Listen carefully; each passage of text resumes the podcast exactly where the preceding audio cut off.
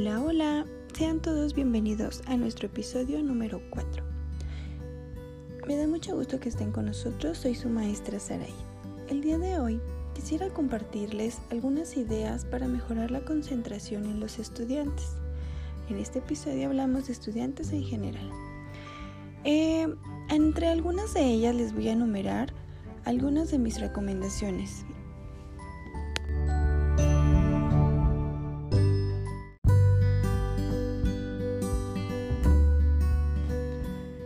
Número 1. Realiza agendas o cronogramas de trabajo. Es importante establecer de forma visual sus deberes, obligaciones o pendientes a realizar en el día, semana o meses. Esta es una idea interesante porque así seremos un poquito más organizados y adquirimos un buen hábito. Número 2. Mandalas. Las mandalas son una estrategia genial para combinar el arte, la creatividad y la concentración. Permite a los estudiantes explorar distintas habilidades, mejora su experiencia reproduciendo música instrumental mientras dibujan o colorean. Número 3. Asegúrate que el descanso sea lo necesario y él duerma bien. Cuando dormimos mal, nos costará mucho rendir durante las clases u otras actividades. Asegúrate que el niño duerma lo suficiente acorde a su edad y a sus deberes que tenga un buen nivel de concentración.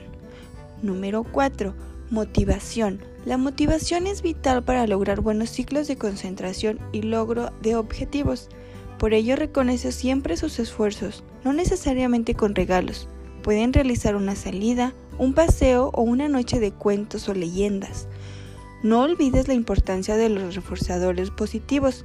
Excelente, lo lograste, estás mejorando, me siento orgullosa de ti.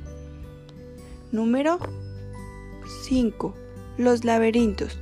Los laberintos suelen ser muy divertidos y una excelente opción para lograr una mejor concentración a través del uso de inteligencia espacial. Número 6 sopas de letras y crucigramas.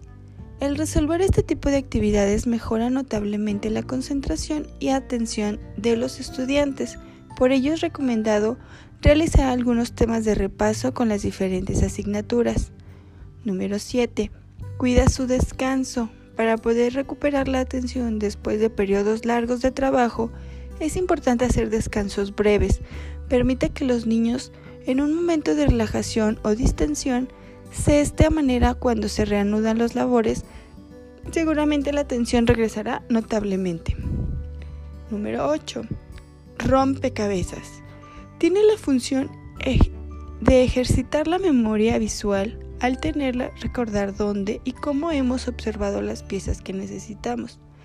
Esto a su vez impacta en el desarrollo de la motricidad fina, en el cual el nivel de la concentración de nuestros estudiantes es de mucho beneficio. Y número 9. Encuentra las diferencias. Con este sentido divertido, juegos seguramente lograrán el objetivo de mejorar su atención y concentración, observando dos imágenes iguales con algunas diferencias. ¿Las encontrarán? Número 10. Gimnasia cerebral. Realizar ejercicios de gimnasia cerebral a través del uso del cuerpo.